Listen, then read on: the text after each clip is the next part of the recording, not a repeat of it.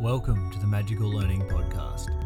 In today's episode, Danette takes you on a tour through both EQ and how to access your emotional intelligence even better. Enjoy.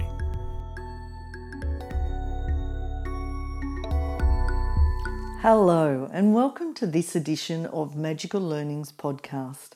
My name is Danette Fenton Menzies, and I'm the Director of Learning here at Magical Learning. Today, I thought we'd talk about emotional intelligence. Now, our emotional intelligence has, is defined as the ability to monitor one's own and others' feelings and emotions, to be able to discriminate amongst them, and to use this information to guide one's thinkings and action. And that was by the people who actually pioneered EQ, and they were Professor Peter Salovey and John Mayer, not the singer. Always want to qualify that one. For me, I usually define emotional intelligence as being aware of your emotions and the impact they have on you and also others. Now, fun fact on why it is really important to work on your emotional intelligence. If you're working in a professional setting, research has shown that your emotional and social skills are four times more important than your IQ, particularly when considering success and prestige in those professional settings. Now, one thing that a lot of people don't know is that our, act- our emotions are often driven by our thoughts. So, one of the ways that we can regulate our emotions is actually to look at those thoughts, which sometimes come from our beliefs, and just work out whether they're empowering us or not. Often, I find when a person is triggered emotionally, there is a need or a want underneath that particular emotion that our body is trying to signal to us. So, get curious when you get triggered and ask yourself what is that deep need or want that currently isn't being satisfied for me? The wonderful thing is, emotional intelligence, because our brain um, is has that plasticity, we're able to develop these skills over our lifetime. So even if you start from, say, a low base, you are still able to learn the different elements of emotional intelligence. Now, another fun fact about our emotions is that they guide all of our decisions. So basically, we decide based on our emotions and then we use our rational brain to rationalize that decision. So just remember when you think you're being rational about something that you're excited to buy, it's actually your emotions that are driving you around that. Now, an emotional intelligence model that I use has been developed by Roche Martin, and it's called the Emotional Capital Model of Emotional Intelligence. What I like about this model, it's got five key areas. Um, so, self awareness is one of them, self management is another, our social skills, our adaptability, and our social awareness. Now, under each of those categories are particular elements. For example, self awareness includes self knowing, and also straightforwardness. And that's one often I find people struggle with the straightforwardness. Now, a couple of fun facts. Because um, some people think emotional intelligence is just about empathy, but it's not. And it's also not just about being nice. It isn't also gender specific. So some people see EQ skills as, as more feminine skills, but in fact, everyone can learn emotional intelligence. Another thing that's really interesting, and this came from Korn Ferry Hay Group, they found that you know, among leaders with multiple strengths in emotional self awareness, 92% of them had teams with high energy and also high performance. So, even concentrating on one of those particular categories can actually really boost performance, not only for the leader but also for their team around them. Now, one of the things that's really important for us to realize is that as leaders, if we are emotional and perhaps maybe we've come into work and we're in a really bad mood, that is actually contagious. So there is a, a phenomenon called emotional contagion, meaning our emotions are contagious. So we catch them and we also spread them. As leaders, that has a greater impact on our team than if we were, say, one of the team members. But even as a team member, when we come in and we're in a bad mood, unfortunately, that also is contagious to those around us.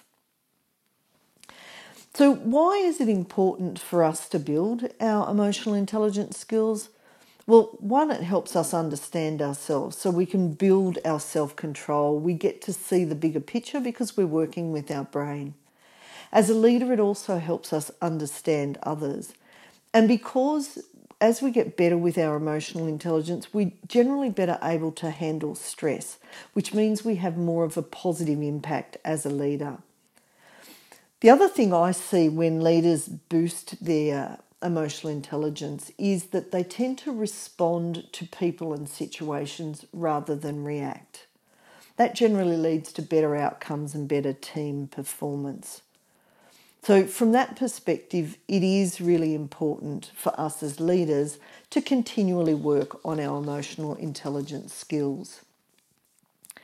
Um, now, another fun fact a researcher at the University of North Carolina found that people who experience and express positive emotions more frequently are more resilient, more resourceful, more socially connected, and far more likely to function at optimal levels.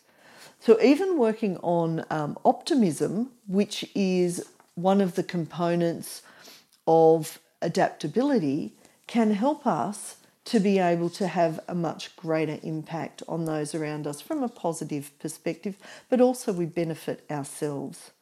Now, another fun thing I wanted to share with you about emotions is there are actually three parts to an emotion. And this came from um, an article called The Purpose of Our Emotions by Kendra Cherry. And they said there are three parts. The first part is the subjective component. This is how you experience an emotion. The second part is the physiological component, and this is how your body reacts to the emotion. And the last part is the expressive component, how you behave in response to the emotion.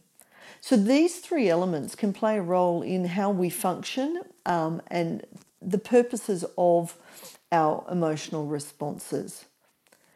Remember that some emotions will be short lived so, for example, if someone cuts in in front of you as you're driving to work, you might get, oh, fleeting irritation, but then you let it go. Now, some people don't. Some people get road rage. That's a whole other thing.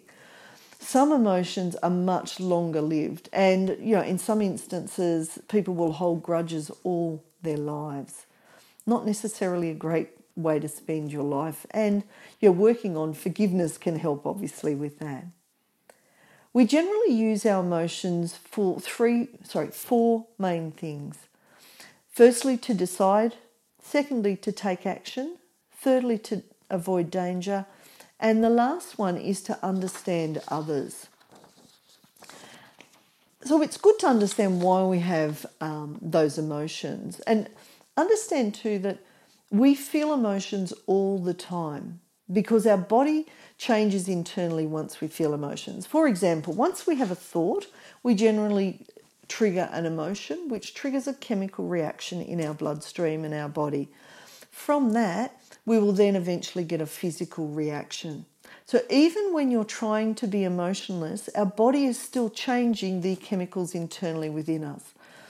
So, we are always feeling emotions and we are emotional beings. So, again, getting to understand what they mean for us can really help us navigate our lives much better. If you want to get good at not reacting to situations, a lovely phrase that I teach all of my coaching clients is that our emotions aren't good or bad, they're just signals of what's working or not working for us at the moment. So, a lovely phrase I use is it is what it is. It's not good or bad, the situation just is what it is. Come back to being present because that is, we're more likely to show our emotional intelligence skills to their foremost when we are nice and calm and present. Some other things that can help build our emotional intelligence is for us to take time to reflect and journal about our days. So I like to rate my day from one being not so great through to 10 being an amazing day. And anything below a seven, I generally look at that and go, okay, what were the positives of the day, but also what were the negatives? What are the things that maybe I didn't handle as well as I could? Now, over time, that's really helped me to keep my days generally um, seven and above. Very rare that I drop below that. Now, fun fact I'm sharing lots of fun facts with this today is that if you stand up, it reduces our reflective thinking and it can actually result in us being more biased and less considered in our judgments. And I think that's because physiologically, when we stand up, we're standing for something. So when you want to be reflective, make sure that you are sitting down and in that curious state rather than that more judgmental state. Um, some other things that um, are interesting to note around emotional intelligence if we're not liking something maybe we're resisting it, maybe we're being less adaptable, bringing things closer to us makes us like them more, as does if we nod. So, again, that helps us to grow our emotional intelligence skills. And one of the things that is really important for you to realize around your emotions is that our emotions function to help us survive and thrive. They help focus our attention and they help motivate us to take particular actions.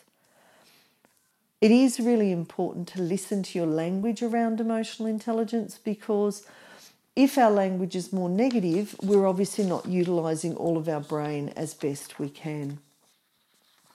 Another resource that can help you sort of get better at distinguishing the granular emotions we feel is um, a resource created by Robert, and I'll spell his last name, but it's Plutchik, which is P L U T C H I K. He created a thing called the Wheel of Emotions. And he said there are eight basic emotions joy, sadness, fear, disgust, surprise, anticipation, anger, and trust. But as we move more granularly, we're able to see more detail around those emotions. So there's a difference between, say, anger and frustration, slightly different energies. So learning some you know, more detailed words around our emotions can be really, really helpful. In terms of developing yourself and your emotional intelligence, having it assessed can be really helpful so you know what your benchmark is.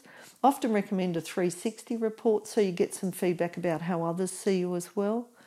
I also think that um, seeking feedback about others can be really helpful. Spending time examining what triggers you to understand what is that story below that and even just picking one emotional intelligence skill at a time and working on building some habits to strengthen that particular thing. For me, curiosity really helps. Um, I love Ben Zander's TED talk where he uses the phrase, how fascinating. So when something happens, rather than getting a bit stressed about it, we just get really curious. Obviously, tools such as meditation, mindfulness, where we learn to become calm under pressure. We learn to not be reactive to those thoughts of ours. And just beautiful, deep breathing. And as we did a couple of weeks ago, the walk in nature is a really lovely way of helping us to boost our emotional intelligence because we calm ourselves down. And by walking, we can think about what it is that you know, we're trying to solve. I hope you've enjoyed this particular podcast, and I'm really looking forward to our next one. Um, until then, stay magical. Thank you for listening to the Magical Learning Podcast. I hope you enjoyed this episode as much as I did. I got a lot out of it. If you're new to the podcast, you can go back and have a look at some of our older episodes. We've got webinars in there, but we've also got shorter episodes that cover more specific topics. Other than that, you can always follow us on all social medias. We'll be keeping that going until the end of the year. And then next January, we're having a little break so you can relax as well, maybe absorb some older episodes. Have a magical week.